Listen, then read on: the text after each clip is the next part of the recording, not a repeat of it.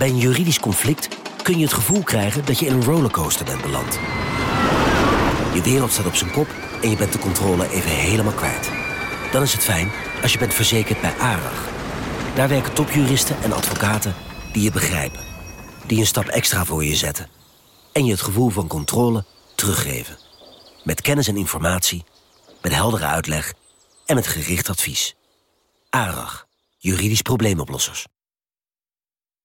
Wie reist met NS, reist net even anders. Wij reizen groen, zonder moeite te doen. Oh, zo kan je dus ook een dagje weg. En wij werken in stilte. In stilte? Nou ja, met oortjes dan. Oh. Zo gaan we iedere dag vooruit. Wij allemaal. Stap je ook in?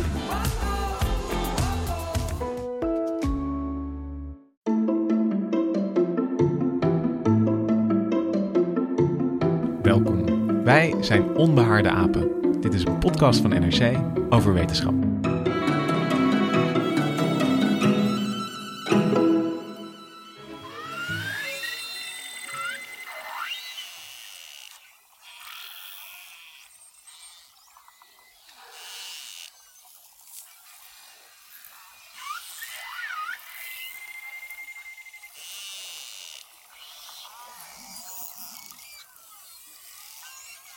Het alsof ik bij de tandarts lig en dat ze echt met die ultrasone boor eh, in mijn gebit zitten te poeren. Maar Nee, dit is het niet. Dit is het eh, geluid van eh beluga's. Dat zijn die hele mooie witte walvissen eigenlijk. En, en die hebben echt een heel groot vocaal repertoire. Dus om de haverklap komen er ook beluga's in het nieuws... die, die dan vaak met mensen hebben geleefd... en die dan zouden praten als, als mensen. Ehm, maar dit is ook het geluid dat je normaal zou kunnen horen in de baai van St. Lawrence. En dat is een hele grote baai aan de oostkust van Canada. En eh, ik wilde daar eigenlijk beginnen vandaag met een, eh, met een soort moordmysterie, als jullie het goed vinden. Cluedo. Ja, het wordt een beetje Cluedo. We gaan tien jaar terug, naar 2008, naar St. Lawrence dus. Eh, het grootste estuarium van de wereld. Dus eh, zoetwater komt daar in, in contact met het zoutwater. En eh, als het eh, 4 augustus is, dan eh, heeft het al dagenlang heel zwaar geregend. Eh, er is 13 centimeter water gevallen in vier dagen. En in de monding van de rivier Saguenay, ja, het, is, het is Franstalig Canada daar, dus, dus ik, eh, ik hoop dat ik het goed uitspreek, begint het water al een beetje rood te kleuren. En dan gaat het eigenlijk al meteen mis. De parkwachters die signaleren al drijvende vissen, dode vogels. En eh, de rest van de maand beweegt dat rode water beweegt steeds verder oostwaarts eh, richting de oceaan. En overal waar dat water komt, gaat alles dood. Dus duikers die zien eh, spieringen onder water die in een soort spasme zitten en die gewoon op de, op de bodem van het estuarium liggen. Op het water zwemmen aalscholvers, eiden, eenden, meeuwen die zich niet bewust lijken van hun omgeving. Ze kunnen hun hoofd niet meer boven water houden. Ze vluchten niet weg als er biologen in een helikopter komen kijken. De biologen zien ook verwonde en zieke zeehonden op het strand, verweesde zeehondjes, bruinvissen die dood zijn en dus dode beluga's. Dus eh, ja, dan moet je zo'n spierwitte dolfijn voorstellen met een bebloede kop. Dus de beluga heeft het niet gedaan. Dat, ik was Nee. de hele tijd van, oh, nu, nu krijgen we een moordlustige beluga. Nee, de, de beluga is slachtoffer in deze. Hey, je zit wel op de Netflix-serie te wachten. Ja, dit, ja ik, ik, vond het, ik heb heel erg naar beelden of geluiden hiervan gezocht. En ik vond wel nieuwsartikelen, maar er, er is geen... Ik kon dit re- reconstrueren uiteindelijk op basis van wetenschappelijke artikelen. Maar er is nog geen Netflix-serie. Eh, en de eindstand, in ieder geval zover de biologen hebben kunnen zien... en het is echt een onderschatting, want er is nog meer... Zeven bruinvissen, 10 beluga's, een vinvis, 85 zeehonden, 600 vogels en honderden vissen dood in een paar dagen. En de boosdoener was een heel klein celletje met de naam Alexandrium tamarense. Ellen de Bruin, jij bent fan van deze cellen. Ja, dat klopt. Ja, sorry. Het, ik voel me Vertel. nu bijna een beetje schuldig. Maar eh, Ja. ja. dat klopt. Ik, eh, ja, ik ben ook wetenschapsredacteur bij eh, NRC. Ik schrijf meestal over psychologie en menselijk gedrag. Maar ik heb een keer een uitstapje gemaakt naar iets heel anders. Ik sprak Henk Brinkhuis, directeur van het Nederlands Instituut voor Onderzoek ter Zee. En die vertelde mij over een missie naar de Noordpool die hij heeft gemaakt. En waarbij hij in de zeebodem is gaan boren. En daar heeft hij fossiele eencellige opgeboord. En ik had daar allemaal nog nooit van gehoord dat mensen dat deden. Ik vond het zo interessant. En die fossiele eencelligen, dat waren resten van, ja, van dinoflagellaten. We hadden het net over die Alexandrium nog wat. De Alexandrium moordenaar. tamarense, ja. En, en dat is een dinoflagellaat. Dat is een dinoflagellaat. Ja, en dat zijn dus. Ja, het zijn geen, eh, geen, geen dieren, geen planten. Het is iets eh, wat er een beetje naast zit, een protist. En die bestaan dus al heel lang. En je kunt daar dus fossielen van uit de, uit de bodem halen nog. ja de dinoflagellaten is vandaag eh, het onderwerp. Een, een klein celletje met grote impact op de planeet. En een grote naam ook, want ik wil wel die dino, eh, geen verre verwant van de dinosauriërs. Nee, het is een ander soort dino. Het, is- de- eigenlijk zijn de dinootjes, wij mogen dinootjes zeggen, eigenlijk zijn de dinootjes eh, echte dino's. Want eh, voor zover ik begrepen heb, is het bij dinosaurus is het dinos, dinos, en dat betekent verschrikkelijk. En bij onze dinootjes is het echt dinos, dat betekent wervelend. En ze hebben een soort zweepstaartjes, dat zijn dus de flagellen van het flagellaat, waarmee ze zich om de as kunnen tollen. Dus het is niet een, een collega die ik niet bij naam zal noemen, die had het vanochtend, die dacht dat we het over dinoflatulentie gingen hebben. Dus winderigheid van dinosauriërs, maar dat is het dus niet. Dat zou ook wel geweldig zijn. Andere keer. Ja, dus de dinoflagellaat is, is, je moet je echt een cel eh, voorstellen. Het is, het is één cel, dus, dus er zijn er vol- volgens mij een paar die met het blote oog zichtbaar zijn. Maar over het algemeen heb je een microscoop nodig om ze te zien. En als je dat dan ziet, dan zie je inderdaad een soort... eh, ja, de, de- meeste zijn gewoon een, een, een bolletje met zo'n zwiepstaartje. En eh, ik, ik kwam erachter toen ik een, een, beetje vooronderzoek aan het doen was... dat ze dan nog een, een, een, tweede staartje hebben... dat dus als een soort confetti-sliertje een beetje gedraaid zit. En, en dat is dus het geheim van dat het wervelen. Daarmee kan er inderdaad een beetje rondtollen. Ja, die ligt eigenlijk als een soort riempje in hun taille. In het cingulum, daar ligt dan zo'n flagel in. Oh, je- Ellen, je zit echt eh, heel, heel diep in de... Ik zit in het, in het dino-Latijn eigenlijk. Ja, Ja, je hebt het je echt, eh, echt meester gemaakt. Ik heb van tevoren nog even opgezocht. Een van mijn hele mooie platen eh, die een bioloog gemaakt heeft, zijn die van Heckel. Die heeft heel veel zeeleven geïllustreerd. En ik vond er ook eentje van dinoflaglaten. En ik, eh, eh, ik- toen ik er naar keek, om het eventjes... Nou ja, we kunnen het natuurlijk niet laten zien in een podcast, maar het deed me denken aan een soort uitrusting van, eh, eh, Ja, van gladiatoren. Eh, Middeleeuws, het zijn echt soort helmen met speren erop en zo. Dit is, zou best, ik bedoel, je kunt hier best een goede strijd mee winnen, volgens mij. Ja, en het, dit is ook het panzer wat we zien. Dus je, je moet je een soort gepanzerde cellen voorstellen met allemaal uitsteeksels. En eh, in, in, in een andere wereld zouden het ook een soort, soort ruimteschepen kunnen zijn. het eh, ziet er bijna. echt fantastisch En zo'n ja. zweepje zie je inderdaad gewoon. Ja, elke heeft, eh, heeft toch een, een zweepje. En ik moet er gelijk wel zeggen dat eh Heckel, die, die, die kon dat echt prachtig illustreren. Maar hij eh, maakt het soms ook wel wat mooier eh, dan dat hij is. Voor de luisteraars die geïnteresseerd zijn, kunnen ze natuurlijk even in de show notes kijken hoe die eh dinoflagellaten eruit zien. Ja, deze aflevering gaan we verkennen wat de dinoflagellaat precies is. Hoe ze eruit zien, eh, wat ze doen, hoe ze de planeet veranderen. En uiteindelijk zelfs eh, hoe ze de evolutie helemaal op hun eh, kop lijken te zetten. Ehm, maar voordat we dat allemaal gaan doen, is het misschien even goed om te zeggen, Ellen, dat jouw liefde voor deze dinootjes zo ver gaat dat je er eigenlijk nou ja, bijna een boek over hebt geschreven. Ja, ik heb een eh, roman geschreven, Onder het IJs, waarin ze inderdaad een heel grote rol eh, spelen. En die roman gaat over een groep klimaatwetenschappers op zo'n eh, Noordpoolmissie. over een jonge onderzoekster met name die verliefd was op haar hoogleraar. De hoogleraar sterft en moet zij in zijn plaats mee naar de Noordpool. En komt ze er ooit nog wel achter of hij ook een beetje van haar hield. En ondertussen komen er dus allemaal dinootjes voorbij. Ik ben eigenlijk wel benieuwd. Ik wil wel een, eh, eh, een stukje horen uit dit eh, prijswinnende boek. Want je hebt een paar weken geleden de Anton Wachterprijs voor dit boek gekregen. Dus Ja, ik, ben, ik ben wel benieuwd. Ja, ik zal een stukje voorlezen. Het, het beste lijkt me het moment waarop mijn hoofdpersoon door de microscoop kijkt en voor het eerst zelf de dinootjes ziet.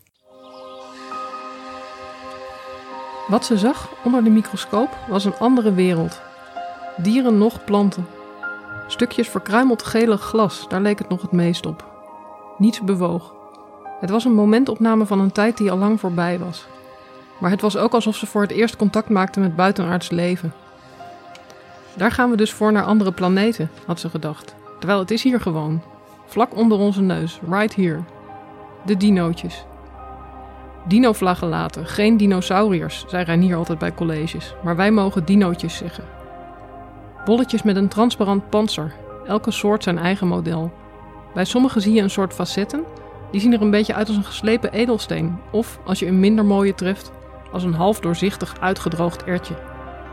Andere hebben stekels, zoals Hystrigopteridium of Spiniferites. Haar favoriet, Apectodinium, ziet eruit alsof hij een punthoofd heeft en twee armpjes waarmee hij je wil omhelzen.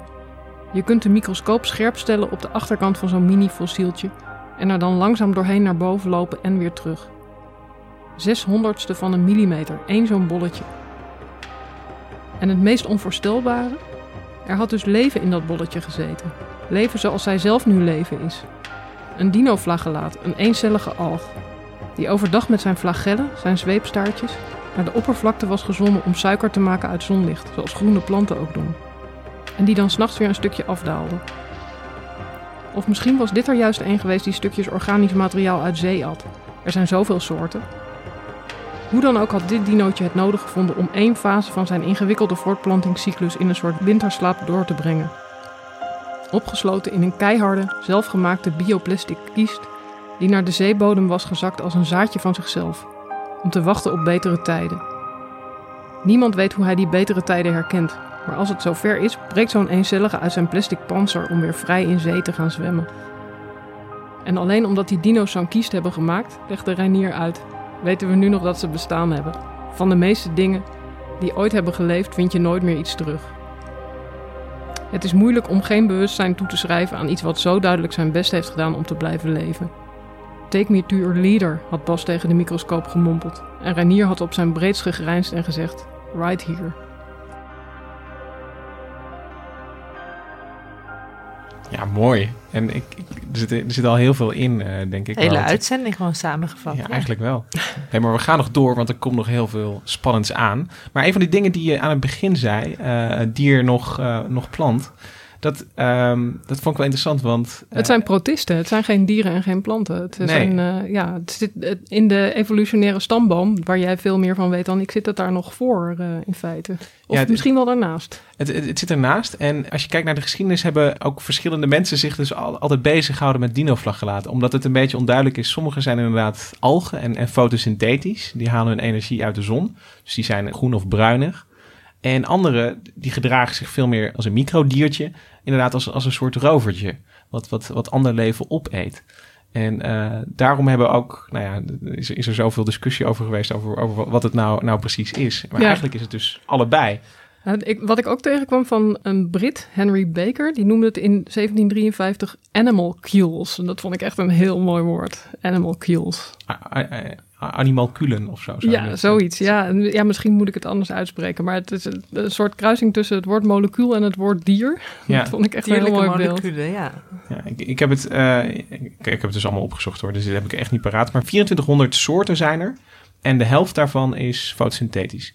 En daarbij moet ik gelijk zeggen 2400 levende soorten. Want er zijn er heel veel geweest die eh, inmiddels zijn uitgestorven. Je, je hebt ook een, eh, een, een keertje een stuk voor, voor NRC geschreven over, eh, over de mensen die, die dinoflagellaten aan het klassificeren zijn. Ja, dat was op een moment dat ik dacht, het wordt niks met dit boek, maar eh, ik kan het allemaal wel weggooien. Maar eh, ik weet nu inmiddels al zoveel van dinootjes, weet je. Ik ga er gewoon een stuk voor NRC over schrijven. En ik vond het een heel interessant vakgebied, omdat het soort van doordrenkt is van ironie. Dus die mensen doen klimaatonderzoek, maar ze worden voor een deel betaald door de olieindustrie. Ze hebben heel veel behoefte aan een goede eh, catalogus van die eh dinoflagellaten om ze goed te kunnen klassificeren. Maar, eh, en dat hebben ze eigenlijk nodig voor hun onderzoek. Maar geld om zo'n catalogus te maken is er niet, want daar scoor je niet mee in Science and Nature. ja. Dus En moeten ze- ze wat zelf doen? Of ja, zelf dat zitten ze zelf doen. En ze zitten ook heel veel dus die dinoflagellaten gewoon zelf na te tekenen van onder de microscoop om het maar in hun vingers te krijgen, wat ik een soort van heel ouderwets eruit vind zien. Dan kom je weer bij die tekeningen van Heckel die Luca, Ja, Lucas net precies. En, die, ze- ja. en eh, Margot Kramwinkel, die ik toen geïnterviewd heb, die kan het ook ongeveer zo mooi als, eh als Heckel, vind ik. En dat is dus heel ouderwets, maar het is wel hypermodern onderzoek. Dus ik vond het allemaal heel erg grappig. Ja, naar Margot Kramwinkel kunnen we ook eventjes luisteren, want ze heeft ook voor SchoolTV een keertje uitgelegd waar, waar ze precies onderzoek naar doet. Oké, wat zijn dit? Dit zijn eh, allemaal tekeningen van dinoflagellaten. Dat is een groep eh, plankton die in de, in de zee leeft. Want de zee zit natuurlijk niet alleen vol met grote beesten, zoals eh, vissen of krabben of zeezoogdieren. Maar er leeft ook echt ontzettend veel plankton in de oceaan. En het leuke aan, aan de dinoflagellaten is dat ze heel specifiek zijn voor de milieuomstandigheden waarin ze leven. Dus je hebt dinoflagellaten die, eh, die in de tropen leven, dus die aangepast zijn aan, eh, aan leven in warm water. Maar je hebt ook dinoflagellaten die op de polen leven, dus in heel koud water. En op die manier kunnen ze dus een, eh, een reconstructie leveren van het milieu waarin ze leven. Ik word er ook helemaal vrolijk van. Ja, ik heb haar laatst toevallig, uh, toen we al uh, bezig waren met de voorbereiding van deze uh, uitzending, zag ik haar live. En nou, ze, heeft ook, ze had ook spekkoek mee om te laten zien hoe de bodem lagen. Dus ze, ze kan het echt supergoed en enthousiast allemaal uitleggen. Ja, dat ja. is grappig. Dat is ook een van de dingen die ze altijd doen in dat vakgebied. Om dat boren in die oceaanbodem aanschouwelijk te maken. Dan nemen ze een stuk spekkoek en dan gaan ze met een appelboor erin boren. En dan krijg je dus inderdaad zo'n opgeboord ding met, waar je al die laagjes nog in kunt ja, zien. Doe het zelf geologie. Ja, inderdaad. En wat ik ook grappig vind is, dus ja, in, in mijn boek, uh, in die roman, gaat het heel erg over uh, wetenschappers die elkaar eigenlijk het licht in de ogen niet gunnen. Maar uh, ja, die hele groep wetenschappers die ik tegenkwam bij die dinoflagellaten, dat zijn eigenlijk hele grappige, vrolijke mensen. Dus dat, mochten ze zich daar niet in herkennen, dan alsnog sorry. die, dinoflagellaten zijn dus uh, nou ja, nuttig voor mensen die het klimaat willen begrijpen. Maar ze, zijn ook gewoon heel erg belangrijk voor, uh, voor de planeet en het leven dat erop leeft. Ik zag dat naast, uh, ja, je hebt, je hebt dus allerhande plankton. En je hebt een andere groep, de diatomeeën. En dat, dat, dat is de belangrijkste voedselbron in het water. Maar daarna komen de dinoflagellaten. En, en daaraan kun je dus ook zien dat eigenlijk de hele voedselketen in de zee. Dat begint bij, bij alg, bij zulke microleven als, als de dinootjes. Mhm. En gaat dan helemaal naar boven via roeipootkreeftjes naar vissen. Uh, tot uiteindelijk naar, naar, naar grote walvissen. Ik bedoel, het is een piepkleine cel, maar wel eentje die... Zijn... Ja, ze staan echt aan de, aan de bodem van de voedselketen. Dus wij hebben daar eigenlijk ook baat bij. Want wij eten ook weer de vissen die de dingen hebben gegeten... die dan dinootjes hebben gegeten. Of zelfs de walvissen in sommige landen. Nou ja, precies. Ja, ja. ja. Maar en... nu is het allemaal halle halleluja dinootjes. Klopt. Maar aan het begin begon jij over een of andere moord. Ja, Zeker. ik hoopte dat we daar even overheen konden praten. Maar... Nee, daar, nee, daar gaan we naar terug. En uh, uh, ik, ik, noemde al dat het water uh, rood kleurde. En dat is deze week is dat ook weer een probleem in Florida. The dreaded red tide that has plagued the Gulf Coast has now drifted to Florida's east coast. affecting ocean beaches in Miami, Fort Lauderdale, and Palm Beach. This rare Atlantic outbreak is killing fish and causing health problems in people. My throat tickles so bad that I'm constantly. the problem is caused by toxic algae, and prolonged exposure can lead to more serious health issues. The algae is naturally occurring, but massive blooms along Florida's west coast, believed to be fueled by pollution, have killed fish and other marine life. Now, dead fish have started to pop up on Florida's east coast, where red tide is rare. It's been detected in Palm Beach and Miami Dade counties, where certain beaches have closed. Even this, walking this, the wind is, my throat is still tickling. Heerlijk, die Amerikaanse verslaggeving. Het gaat dus Prachtig om... accent ook, om, ongelooflijk. Ja, om, om stranden die afgesloten worden en inderdaad mensen mogen niet verzwemmen. Vanwege dinoflagellaten. Ze worden algen genoemd in, in dit fragment en dat is, nou ja, dat, dat kun je wel verdedigen, want ze halen inderdaad, sommigen halen energie uit de zon. Maar de, de goede naam is dus dinoflagellaten. En dat was dus ook uh, waar we mee begonnen deze aflevering. Die de ontzettende sterftegolf in, uh, in St. Lawrence. Um, ja, dit is toch een beetje de schaduwkant van de dinoflagellaat als een giftige alg. Ja, maar ze moeten zichzelf natuurlijk ook kunnen verdedigen. Dat is wel dus heel effectief, ja. en uh, ja, ze maken dus een heel sterk gif. Sommige soorten dan. Die, ja. de, dit was uh, Alexandrium. Nou, in, in St. Lawrence was het Alexandrium. Ik weet niet welke soort het specifiek nu het probleem is in, uh, in Florida. Oké, okay, maar ze maken in ieder geval een, een gif, saxitocine. En dat is nou ja, een van de giftigste stofjes die we kennen. Het is een zenuwgif. Het werkt anders dan Novichok en Sarin. maar het, het is heel effectief. Het, ik geloof dat je 8 microgram per kilogram lichaamsgewicht is al dodelijk. Of het, ja, in mijn boek gaat er ook iemand dood aan. Uh, ja, tuurlijk. Kan ik alvast dat, dat, dat, Spoiler. nee, dat valt wel mee. Maar ik dacht wel, toen ik dat schreef, dacht ik, nou, dit gaat eigenlijk te ver. Dat je dan iemand die die dingen onderzoekt daaraan laat overlijden. En toen liet ik het aan de mensen lezen die daar onderzoek naar doen. En die zeiden, ja, maar er is inderdaad in het vakgebied ook wel eens gebeurd dat iemand een rauwe mossel at op het strand en die daar zo ziek van werd. Die is niet overleden, maar die is wel echt heel ziek geworden daardoor. Want ook in mosselen hopen die, hopen die gifstoffen zich dan natuurlijk op, omdat uh, ja, schelpdieren het, eten dinootjes. Ja, de, de schelpdieren zelf zijn ongevoelig voor het, uh, voor het zenuwgif, voor saxitoxine. Dus, dus dan zijn wij de dupe. Ja, ja uiteindelijk wel. Of, of de dieren die, nou ja, net zoals wat we in het begin hadden. De beluga's. En de bruinvissen, die kunnen natuurlijk ook, ja, die, dat zijn ook zoogdieren zoals wij. En we hebben steeds Amerika, maar kan dat ook hier in de Noordzee? Zijn die giftige soorten ik, dan ook hier aanwezig? Ik heb drie jaar geleden heb ik een, een stukje geschreven over, toen hadden wij dus ook een, een red tide, wat, wat je dan toch zou moeten vertalen als een rode vloed, denk ik. Ja. Ja. Ja, een beetje, hoe heet dat? Uh, eh, Game of Thrones-achtig voelt het. Ja, het, niet, het- het is natuurlijk een heel spookachtig beeld. Maar dat, dat speelde toen ook. Maar waar het in Amerika de, de- echt de stranden opspoelde, was, was het dat nog niet het geval in, in Nederland. En eh, mensen waren er ook niet heel erg ongerust over. Want eh, de meeste mensen vinden het ook niet fijn om te zwemmen in rode smurrie. Want eigenlijk, en, en volgens mij zijn het ook vooral de, de dode cellen. Dus je hebt een bloei, bloei gehad van dinoflagellaten. En als ze dan doodgaan, dan, dan, dan, dan is wanneer het zo, zo rood kleurt en, en eh, wanneer dat saxitocine ook vrijkomt. En Ellen, jij zei dat het een verdediging was, maar ik heb erover zitten lezen en dat is nog een beetje een raadsel waarom het zo dodelijk is. Het lijkt geen verdediging, omdat de dieren die er dood aan gaan, eh, namelijk zoogdieren en, en vissen, dat zijn niet de roofdieren van eh dinoflagellaten. En sowieso komt het dan pas vrij als die dino's al dood zijn, begrijp ik. Ja, dus, en dan zou je nog een, een soort argument kunnen bedenken dat het is om, eh, hè, om de groep te redden of zo, net zoals... Ja, of een- dat doen ze de volgende keer niet meer. Of een, zoals een bij eh, zich opoffert Ja, voor, voor de kolonie, dat zou je nog kunnen zeggen. Maar het, het, het sterkste argument tegen vond ik een, een stuk waarin ze betoogden dat, dat saxitocine eigenlijk 2,1 miljard jaar geleden eh, geëvolueerd is en ontstaan is. En toen waren er nog geen dieren, dus waarschijnlijk speelt het wel een rol in de stofwisseling Wat van... interessant. Want het is, het, het is ook een, een heel basaal effect dat het heeft, voor zover ik heb gelezen. Het blokkeert de natriumkanaaltjes in de zenuwcellen. Ja, en dat is natuurlijk, dan gaan we er misschien veel te diep op in. Maar dat is zoiets basaals. Dat is veel basaler dan wat bijvoorbeeld Novichok en Sarin doen, die de acetylcholine afbraak eh, remmen. Dus dat is een neurotransmitter die de signaaloverdracht moet regelen. En dan zorgen ze dat dat spul ophoopt en dat het, eh, dat het hele zenuwstelsel dus een beetje lam gelegd wordt. En wat eh saxitocine doet, is zorgen dat het actiepotentiaal van die zenuwcellen eh, eh, beïnvloed raakt, zodat Je ze niet kunnen vuren. Zenuwgas-expert Ellen de Bruin is hier aan het woord. Ja. Je, bent- je bent mij al een beetje kwijt, maar eh, nou ja, in ieder geval, het werkt op een andere manier dus dan Mag de ik het andere. proberen te vertalen? Ja, ja, ja, graag. Dus de signaaltjes die je normaal... Dat actiepotentiaal dat je noemde, dus dat zijn de... Hè, de- een, een, je weet dat een zenuwcel kan, kan vuren. En dat, Mhm. dan, ge- dan gaat hij het signaal doorgeven, zeg maar, in een soort tikkertje. Steeds de ene die de andere aanzet. En, en dat leg je eigenlijk helemaal lam. Eh, de de Ja. cel kan niet meer vuren. Ja. En eh, nou ja, dat leidt tot allerlei ellende. Dus die...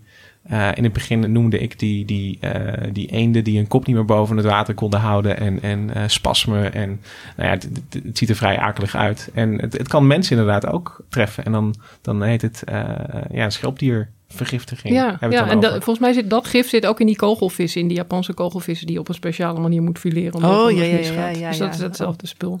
Nou, ik blijf verre van de mosselen volgens mij de komende tijd. Ik, ik, ik wil nog één, eh, dat, dat, dat vond ik wel, ik, ik had er nog nooit van gehoord en daarom vind ik het interessant en wil ik het toch eh, noemen. Ook in de krabbenvisserij zijn dinoflagellaten soms een probleem.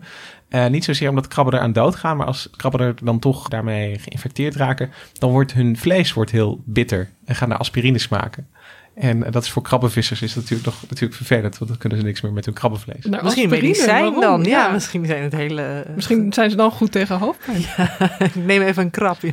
Zo- Zover ik begreep was het alleen de vervelende smaak van aspirine en niet de... Eh, jammer. Salicylzuur of zo is dat volgens mij, ja. Ja, dat is dus een schaduwkant van... eh, ik, ik, Maar het zijn geen bewuste pestkoppen. Nee, da- daar lijkt het dus niet op. Maar eh, als je het hebt over welke algen zijn er allemaal giftig, dan is 80% van wat er giftig is, is een dinoflagellaat. Dus eh, ik bedoel, dat kunnen we niet onvermeld laten. Hoe mooi, Nou, de, diertjes, ja. hoe mooi de diertjes ook zijn, Ellen, eh, dit is toch een, een, een minder fijne kant. Maar misschien is dat toch ook ook een goed moment om de hele mooie kant te benadrukken. En volgens mij heb jij, Gemma, daar meer ervaring mee. Maar eh, Ja, zeevonk. Mag ik over Zeevonk. zeevonk vertellen? Ja, heerlijk. Oh, ik vind niets leuker dan op een mooie zomeravond naar het strand gaan en dan door de branding lopen, zwemmen, dartelen, wat dan ook. En dat je zo'n heel mooi lichtgevend spoor achter je ziet. De eerste keer, nou, ik denk dat het jaar of 15 geleden was. En toen keek ik om waar mijn vrienden bleven. Toen liep ik op het strand. En toen zag ik gewoon mijn oplichtende voetstappen daar in het zand. En ik dacht, wat is dit? Wat is het voor glow-in-the-dark ervaring? En dat was dus ook een dinoflagellaat. Eh ja, met de naam zeevonk. Ja, wat eh, nocturnas, eh, Ehm, de Latijnse naam. no- Noctiluca. Noctiluca skin... Nee. Precies, nou die. oh, iets van nachtelijke weerschijn of zo. Daar zou ik het een beetje... eh, Ja, Nocti, vrij- Nocti is van Nox, nacht. Ja. En eh, Luca van eh, luceren, van licht. Dus nachtelijk schijnsel. Nocti Ja, Luca. en dat is dus, vind ik, heel erg leuk. Dat ze zo, zo oplichten. Ik denk dat het bij veel mensen dat, dat, dat ze zeevonk. Hebben jullie het wel eens meegemaakt? Of Ik niet? heb het nog nooit meegemaakt helaas. Nee, ik zit hier ook echt eh, heel jaloers te worden. Ik vind- Gewoon ja. v- vaker. Ik was eh, een paar weken geleden nog op Terschelling. En toen was het heel, heel licht hoor. Gewoon af en toe even zo'n klein vonkje. Maar haast alsof er vallende, mini-vallende sterren in de zee zitten. Ja, Dus geweldig. ja, ik heb voor elke dino-flagellaat die ik zag een wens gedaan uiteraard. Dat zijn Ja. er behoorlijk veel dan, want het kan echt... Ik, ik, ik heb wel filmpjes gezien, maar als je dan de, de, de branding ziet bijvoorbeeld... dan elke keer als de, de golf omrolt... dat je die, dat blauwe schijnsel gewoon in de, in de golf ziet terugkomen. Ja, dat- zo'n- Super mooi. Ja. Op YouTube staat het echt vol met dat soort filmpjes. Maar wat ik dus wel interessant vind, Lucas, want jij zei net, hè, over dat, dat, dat- of jullie hadden het allebei over dat, dat, dat gif en dat het dan eh, wel of geen eh, verdedigingsmechanisme zou zijn. En dat is dus wel ook die theorie achter dat licht geven, dat, dat het aanraken, weet je, het, oplichten, dat je dan toch als potentiële dinoflagellaateter denkt, hoei, wat, wat is dit? Wat, Ja, of heb ik ook wel eens gelezen, maar ik weet niet of dat klopt. Misschien weten jullie dat, dat die dinoflagellaten daarmee grotere roofdieren roepen... die dan de kleinere roofdieren op gaan eten. ja, zo'n die- zo'n loklichtje, Ja. net als de hengelvis een loklichtje heeft. Zoiets, om, ja, is de inbraakalarmhypothese. Precies, Dus, dus ja. dat je dat, en, eh, en inderdaad, ze zijn allebei zijn het, zijn het echt theorieën. Dus, dus het is zoiets opvallends en ze doen het allemaal. En ook hiervan weten we niet heel erg goed eh, wat het doet. En het stofje dat, dat eh, licht geeft, dat heet luciferine. En ook dat lijkt heel erg op chlorofiel. Dus het stofje eh, wat, wat belangrijk is om uiteindelijk licht om te zetten in energie. Dus ook hier weer is de vraag: is dit nou gewoon een heel prachtig mooi bijverschijnsel van wat die dinoflagellaten anders aan het doen zijn, namelijk licht omzetten in energie? Of is het inderdaad, heeft het nog nut? Ik, ik, ik vind het altijd wel mooier als eh, dingen wel mooi zijn en geen nut hebben. Maar eh, ik, Nou, ik snap ik dat heb- het verleidelijk is om daar een, een soort functie te zoeken. Ik heb ook wel eens gehoord dat het is alsof ze dan massaal schreeuwen, die dinootjes. Maar Oh, dat wordt wel heel poëtisch. Sinds ik dat heb gehoord, krijg ik dat ook niet meer uit mijn hoofd. Nee, maar misschien zijn ze, eh, zijn ze gewoon helemaal niet bezig met wie dan ook er verder nog in de zee leeft. En, eh, Nee, kijk, het is natuurlijk een opvallend iets. Ja. En, en, en wat je zegt van, ja, misschien schrikt zo'n roeipootkreeft er inderdaad wel van... als hij een dinoflagellaat wil opeten en ineens gaat het licht aan. Nou ja, dat, dat, ja je kunt je het je- jezelf wel voorstellen als je stiekem voor je midnight snack zit te gaan... en, en ineens gaat het licht alsof je daar aan. ervaring mee hebt, Lucas. Toch gaat in de koelkast ook altijd het licht aan, eh, Ja. valt mij op. Ja, dus, dus ja, is, het, is het een voordeel of nadeel? Maar dat is, Ja. dat Ja, is serieus dat is een, natuurlijk ook dat is zo, een ja. serieuze vraag. Want, want je, je verraadt je aanwezigheid natuurlijk ook. Dus, dus vandaar dat, er, nou ja, dat Ja. dat nog heel onduidelijk is. Maar ik vind het ook wel wat mooi wat je zegt dat het soms fijn is als iets geen nut heeft. Misschien moeten we gewoon het wetenschappelijk gehalte van deze podcast eventjes... eh, Nou, het, het- zou denk ik de nulhypothese moeten zijn. En, en, eh, dat is een beetje een groter ding eh, in de biologie. Maar Dus dat we ervan uit moeten gaan Ja. dat het geen nut heeft. Totdat ja. het tegendeel bewezen is. Maar dat, dat is dat, dat, niet alle biologen zijn het daarmee eens. En ik, daar heb ik ook wel eens voor. Ik heb dat een keertje opgeschreven. En heb ik ook weer voor op mijn kop gekregen. Uh, maar ik, ik, ik vind geen functie tot een functie bewezen is. Daar, daar ben ik wel voor. Maar goed, dat, is, dat ben ik misschien. Waar dinoflagellaten duidelijk wel een functie hebben, is in uh, koraal. En eigenlijk de allermooiste koralen die we hebben, de koraalriffen, hebben we dankzij dinoflagellaten. Most hard corals appear to be shades of yellow brown, like this spottlebrush acropora. Some other corals are more colourful, but in fact, the hard coral skeleton is snow white. The colour you see comes from a tiny critter that lives in the coral's tissues. This critter is part plant and part animal, or more technically, a photosynthetic dinoflagellate, and its name is zooxanthellae. This zooxanthellae uses sunlight and the coral's waste carbon dioxide to create oxygen and sugars, which is coral food. And this is the number one mutualistic symbiotic relationship that makes coral reefs possible. Coral gets about 80% of its food from the zooxanthellae's waste, and the zooxanthellae gets fed and gets a place to live. Neither can survive for long without the other. Ik denk dat, dat J.K. Rowling van de Harry Potter boeken ook hierdoor door de dinoflagellaten is geïnspireerd. vertel, nou, daar, daar aankomen. staat in die, nee, ja, maar daar is ook zo'n cruciale eh, eh, eh, voorspelling waarbij wordt gezegd geen van beiden, Harry Potter en zijn aardsvijand Voldemort, kan overleven eh, eh, zonder de ander. Dus, nou goed, sorry. Dat is weer- Maar, maar zijn dan de dinootjes het goed en het eh, koraal het kwaad? ja, dit of- gaat te ver, maar dit was wel mijn eerste associatie. Het is, het is een wilde associatie, situatie. Maar als ik mag, eh, als, als Voldemort en Harry Potter hele goede vrienden zouden zijn, zou die perfect kloppen. Want inderdaad, eh, als het gaat over het koraal en de dinoflagellaat, de- die, hebben elkaar echt nodig. En dat leidt ook tot eh, problemen. Dus, dus de dinoflagellaat in het koraal, hij zit dan in de tentakeltjes. Die zit daar inderdaad te doen wat dinoflagellaten doen, namelijk zonlicht omzetten in energie. En eh, da- daar heeft koraal heel veel aan. Dus die polypjes krijgen, eh, nou, het werd net al gezegd, 70 tot 80 procent van hun energie. Maar als het eh, te warm wordt of het zonlicht wordt te fel, dan ja, doet de dinoflagellaat het niet meer. En dan denkt die koraal, mooie boel, geen profiteurs in mijn, in mijn cellen. En die zet ze allemaal eruit. En wat je dan hebt is... Dat is eh, echt een heel zielig verhaal. Ja, het is een zielig Ja, verhaal. maar dat is die dat bleaching Ja. wat je nu overal ziet. Hè? Dat verbleken dan. Het verbleken van koraal is wat je dan krijgt. Dus dan, dan ik dacht de- dat die dinootjes zelf vertrokken, maar die worden dus gewoon eruit gezet. Ja, dit, dit is, is echt... Ellen kiest weer de kant. Ja. Je bent wel partijdig, moet ik... eh, Maar de koraal heeft er ook niet, wordt er ook niet blijer van hoor. Zo, zo eenzaam zonder de dinootjes. Nou, het is dus ook niet zo dat het koraal meteen dood is. Het leeft nog wel, maar het ziet er heel doods uit. En het is, eh, als, ja, op lange termijn is het wel het idee dat het niet goed is voor het koraal. Wat, wat ehm, bij fotosynthese eh, haalt de dinoflagellaat heeft daar ook CO2 voor nodig. Dus die haalt eh, CO2 uit het water. En dat is weer goed voor, eh, voor het koraal, want, want die kan niet zo goed tegen die, dat, dat, dat zure milieu. En CO2 is een zuur. Dus ook voor het opbouwen van het koraalrif eh, ja, zijn die dinoflagellaten toch wel heel erg nodig. En eh, nou ja, we, we zien dat, dat grote delen van het barrier reef inderdaad steeds meer verbleken. Ja, jij zegt CO2. En het lijkt mij nu een goed moment om nog iets verder de zeebodem, of in ieder geval het verleden in te duiken. Want dinoflagellaten zijn niet alleen maar interessant voor de rode vloed en mooie zeevonk.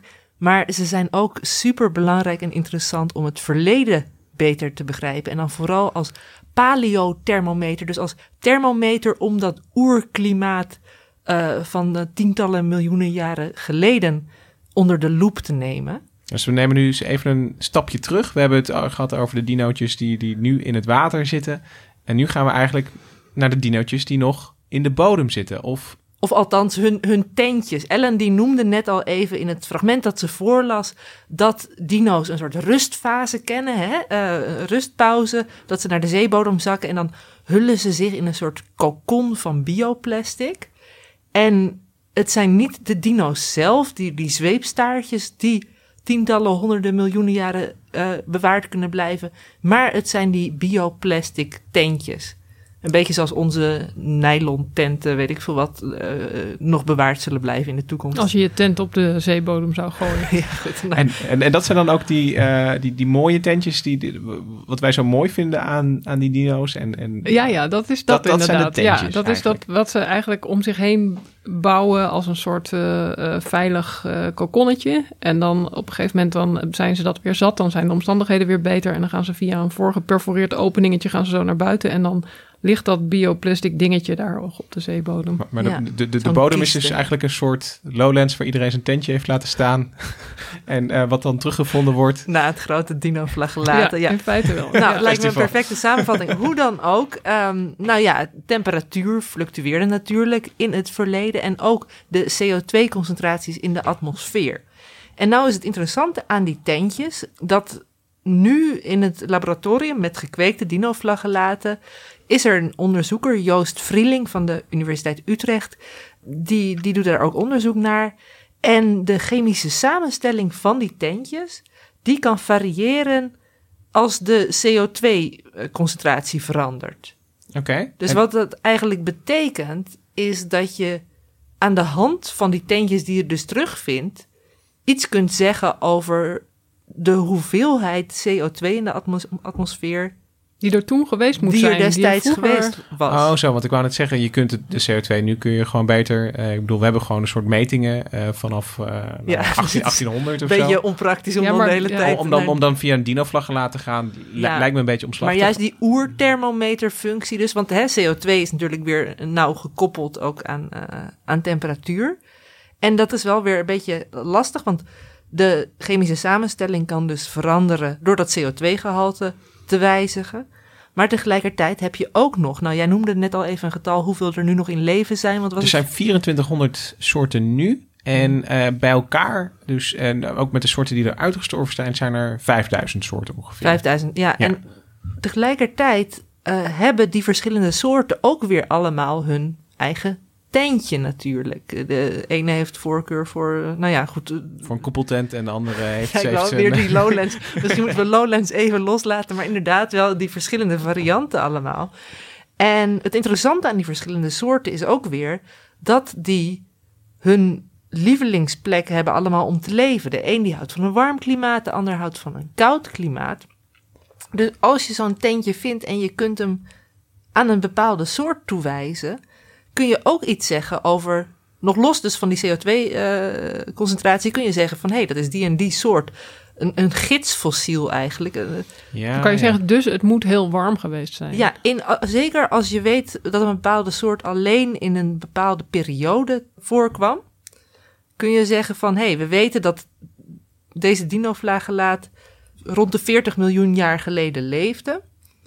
En we weten dat die hield van uh, warme temperaturen. Dit is een echte een warm watertent, zeg je dan. En dan, uh, dan, dan kun je dus reconstrueren dat... En uh, we vinden hem hier op deze plek in de oceaan. Ja. Dus het moet daar warm zijn geweest. En dat is ook een beetje, we hadden in het begin een beetje een de detective raadsel. Maar dit is ook super spannend, toch? Dat je gewoon aan de hand daarvan kunt kijken hoe de temperatuur in het verleden was. En dat is ook het leuke met behulp van boorkernen. We hadden het net al eventjes over spekkoek en hoe je daar met een appelboor een soort mini-boorkern uit kunt halen. Maar dat zijn natuurlijk in het echt zijn dat gewoon uh, tientallen, honderden meters lange verticale kernen. Wacht even, honderden meters lang. Uh, ja, ja, niet aan één stuk. Ze hebben dan uh, één stuk boormodder, zeg maar, wat ze opboren. Ik geloof dat dat 9 meter is maximaal. Of uh, bij sommige wetenschappelijke missies 4,5. Dan is het de helft. Dit gaat wel wat verder dan een appelboortje, als ik ja. zo vrij mag zijn. Ja, daarna moet ja, precies. De verhoudingen zijn een beetje. Het is die 9 meter heb je ongeveer de verhouding van spaghetti. En dan, ja. Nou ja, dan boor je 9 meter op en dan ga je weer opnieuw. En dan moet je dus weer een stukje dieper en dan boor je daar weer 9 meter op. Dus uiteindelijk uiteindelijk kom je dus tot... Kun je een hele toren eh, kun je bouwen. Maar dit, het, zijn, het is in stukjes gehakt en die stukjes die liggen dus ook opgeslagen allemaal in een opslagplaats in uh, Bremen. Ja, en in Bremen, daar was laatst een uitzending van het tv-programma Focus. Uh, en daarin bezoekt Diederik Jekel samen met Henk Brinkhuis, die dus uh, onderzoek heeft gedaan aan die boorkernen, bezoeken ze de plek waar de boorkernen liggen opgeslagen. We gaan naar Duitsland, Bremen. In deze stad duiken we diep terug in de tijd. Hier zijn alle kernen opgeslagen die ooit uit de zeebodem zijn gehaald in prachtige buizen. Inderdaad, net een beetje gamma-achtige look, maar, uh, maar dit is... in al deze buizen zitten aan elkaar geregelde laagjes van de aardgeschiedenis. Zoals die uit de oceaan naar boven is getrokken. Zeg dus dit zijn allemaal boorkernen? Een derde van de boorkernen in de wereld zo ongeveer? Die staan allemaal hier. En Want wat, wat is het idee van zo'n boorkern? Je, je, langzaam maar zeker komt er allemaal spul Ja, dus eigenlijk terecht. is het zo dat als jij op, het, op de aarde woont... zoals als je in een fantastisch mooie flat woont...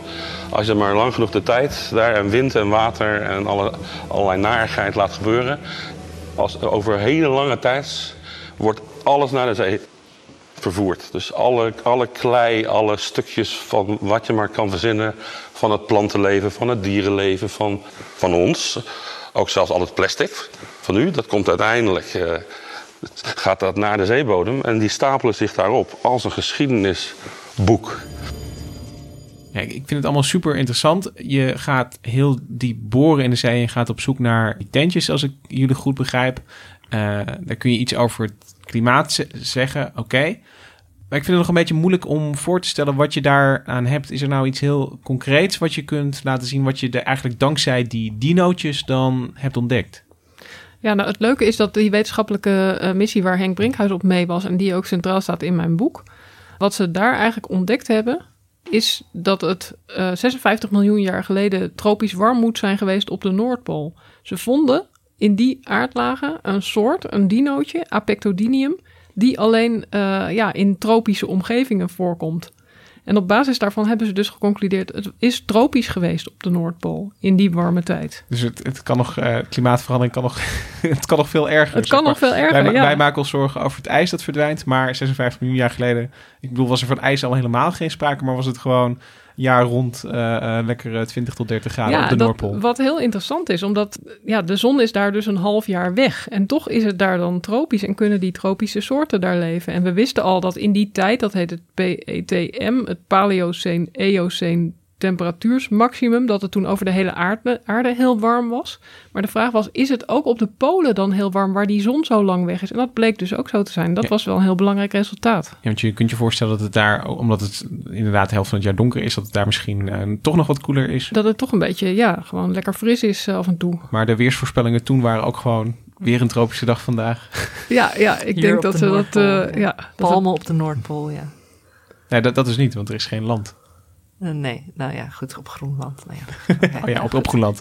Palmen op Groenland. Ja, en in die aflevering van Focus, waar Gemma het al even over had, eh, gaan eh, Diederik Jekel en Henk Brinkhuis ook terug naar die boorkernen. Gaan ze echt die boorkern weer opzoeken die daar in dat archief ligt. En die heeft Henk zelf ook nooit teruggezien. Dus dan gaan ze weer even terug om nog eens even naar die boorkern te kijken. Kan je beschrijven hoe de Noordpool er toen uitzag? Nou ja, dus doordat er van nature dus ook CO2-variaties in de atmosfeer zijn geweest. Hè, wij doen het nu zelf, maar je kan ook vulkanen hebben die, dat doen. Was het op dat moment was ongeveer, kijk je aan tegen waarden die ongeveer zeven keer zoveel zijn als nu. En op Zeven keer zoveel CO2 Zeven keer zoveel CO2. En op dat moment is het ongeveer 24 graden op de Noordpool. 24 Gemiddeld. graden. Aan de oppervlak van het water, ja. En dat betekent dat je, dat je dus een Noordpool hebt waar geen ijs is, om, om, om te beginnen. het, het is een soort van eh, subtropisch gebied met aan de randen van de ijszee, zoals wij hem kennen, staan prachtige palmbomen. Er zwemmen er krokodillen rond en eh waden er nijlpaarden. Zie je, Lucas, palmbomen? Ja, toch nog palmbomen. Maar het was Sorry, natuurlijk ook plaattectoniek. Er lag toen gewoon wel land op de Noordpool, rond de Noordpool. Dan moeten we eventjes een geologische kaart erbij zoeken, hoe het er dan Ik, eh, ik, ik ga me schamen en ik ga terug in mijn hok eh, als het gaat over, eh over palmbomen nou en de ook- je, hebt, je hebt ons veel interessant, interessants geleerd over dinoflagellaten. Nou, als, als jullie mij toestaan, wil ik nog één sprongetje eh, maken. Want, want we hebben nu gezien dat, dat die dino's zo nuttig zijn voor het begrijpen van het klimaat. Maar eh, ik denk dat ik daar nog overheen kan. Oh jee. Eh, ik denk dat dinoflagellaten ons ook heel veel kunnen leren over hoe, hoe de evolutie in elkaar steekt. En ik, eh, ik ging zitten met een eh, dik hoofdstuk over dinoflagellaten. Eh, en ik, ik, ik ben moleculair bioloog van origine. Al heel lang wetenschapsjournalist, maar in de ver heb ik moleculaire biologie gestudeerd. En daar heb ik allemaal dingen geleerd. En dat is allemaal niet van toepassing op dinoflagellaten, kom ik achter. Dat, is omdat ze zo bijzonder zijn. Ja, dat wist jij natuurlijk. Dat voelde jij natuurlijk al aan. Precies. Maar eh, een van de eerste dingen die me opvielen was... dinoflagellaten hebben het ongeveer het meeste DNA van alle organismen eh, op, op aarde. Sommige hebben 300 miljard bazenparen. En de bazenparen zijn dan de letters van DNA, A, T, C en G. En daar hebben de dinoflagellaten er 300 miljard van, terwijl wij hebben er 3 miljard. Dus eh, er zit een factor 100 tussen ons en eh, als ik ze toch even die, die lullige celletjes eh, mag noemen. eh, ja, on- Nou, liever niet, Alle, maar- Alles in acht nemend wat we tot nu toe hebben besproken. Maar toch, dit is één celletje.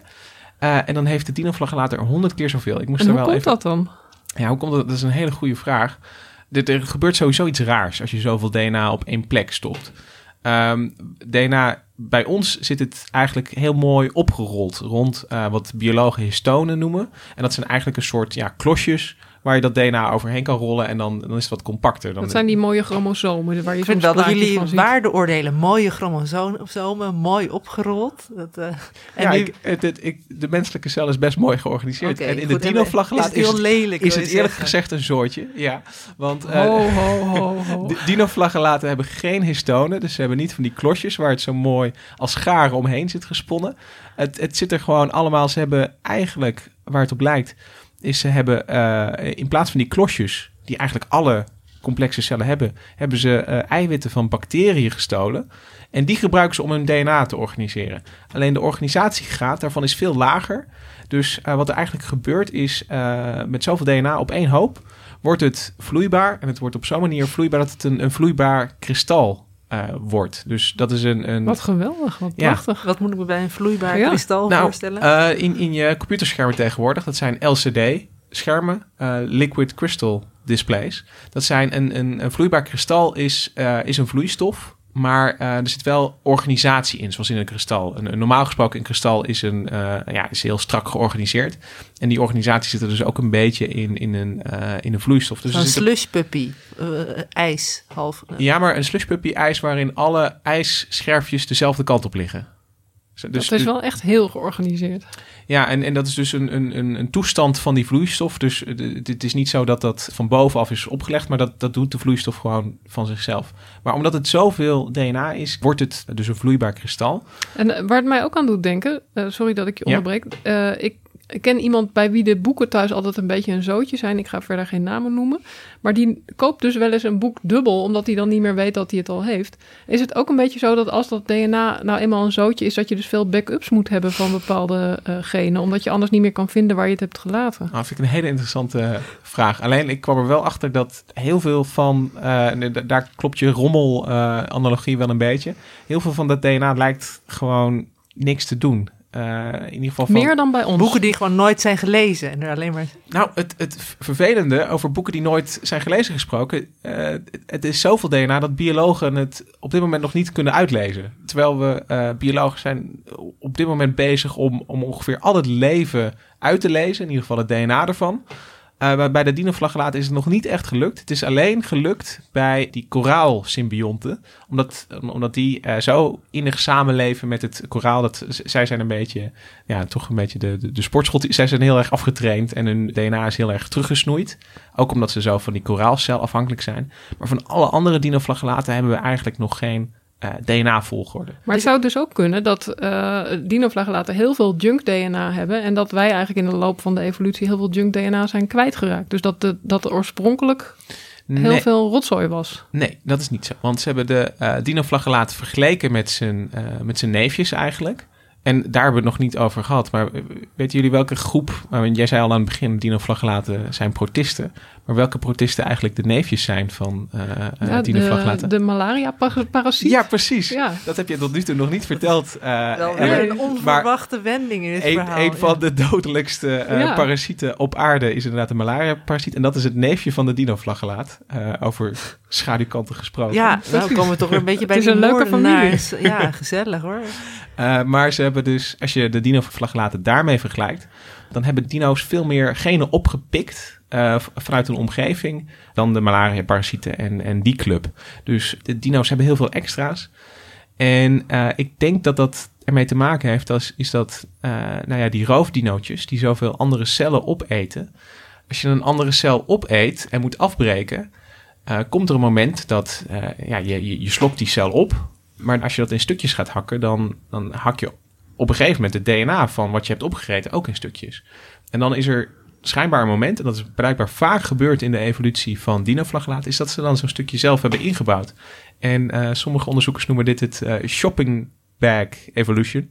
Kopverslaafde dino's. Ja, ja. Ze, ze, ze, shoppen zich een end uh, door, het, uh, door uh, de bacteriën Ik vind heen. ze wel echt enger steeds worden hoor. Hoe mooi ze ook zijn. Het is toch wel een beetje uh, kennis is macht. Uh, ik weet ja, het niet. maar die analogie met boeken dubbel kopen, die uh, gaat toch wel een beetje op. Die dus. gaat zeker een beetje op. Maar het, het, het, is, ik snap wel wat jij bedoelt, Gemma. Want, want het is dus wel een, een groep cellen die, nou ja, waar, waar behoorlijk veel in verandert. En uh, nou ja, goed, dus in... Uh, maar ook... dat is ook wat mij uh, daar in het begin al aan fascineerde. Dat je denkt, ja, het, het lijkt ook wel een beetje op buitenaards leven. Want wij ja, vragen ons altijd af, hoe ziet dat ja. eruit? hoe, wat moeten we ons daarbij voorstellen? En eigenlijk is hier gewoon een levensvorm die heel anders is dan wij. Maar het is onmiskenbaar ook leven. En wat zijn die allemaal aan het doen? Ja, we, we hebben eigenlijk, kom ik er dus achter hoe meer ik erover las, dat is, is dat we er steeds minder uh, over weten. En, en, En uh, ergens zeiden we ook dat ze juist op ons leken gedurende deze uitzending. Ik weet niet meer hoe we aan die conclusie kwamen, dat ze tegelijkertijd mooi en misdadig waren of zo. Maar... Nou, ik, ik, ik ben vooral. Uh, ik, ik, ik, zie vooral hoe anders ze zijn. En uh, ja, de, toch een, een, een, levensvorm die in ieder geval het bestuderen uh, waard is. Of het nou als, als moleculair bioloog, als geoloog of als gewoon als. of als psycholoog. Ja. als psycholoog kan het ook gewoon. ook als je gewoon van, van hele mooie fonkelende voetstappen in het, in het zand houdt, zijn dinoflagellaten bestuderen, bestuderen waard. Um, ja, de dino's zijn gewoon een, een, een natuurkracht, denk ik, op, uh, op, op deze aarde, waar we gewoon rekening mee moeten houden. En ik denk dat we er nog heel veel plezier aan kunnen beleven met uh, alle gekke ontdekkingen die ons nog uh, te wachten staan. Ik denk dat dit ook een mooi punt is om, om deze uitzending te beëindigen met deze constatering. Bedankt Ellen dat je over je lievelingsdieren slash planten slash wat zijn het eigenlijk wilde praten. Ook Mirjam van Zuidam bedankt voor de montage natuurlijk er, deze week. En uh, nou ja, voor jou luisteraar, abonneer je vooral op de podcast. Dan heb je volgende week weer de laatste uitzending gewoon in je app. En je kunt je tegenwoordig ook inschrijven voor de nieuwsbrief Onbehaarde Apen. Doe dat ook vooral, dan, dan zie je wat voor mooiste wetenschapsredactie allemaal produceert van NRC. En dan zien we elkaar volgende week weer. Tot dan!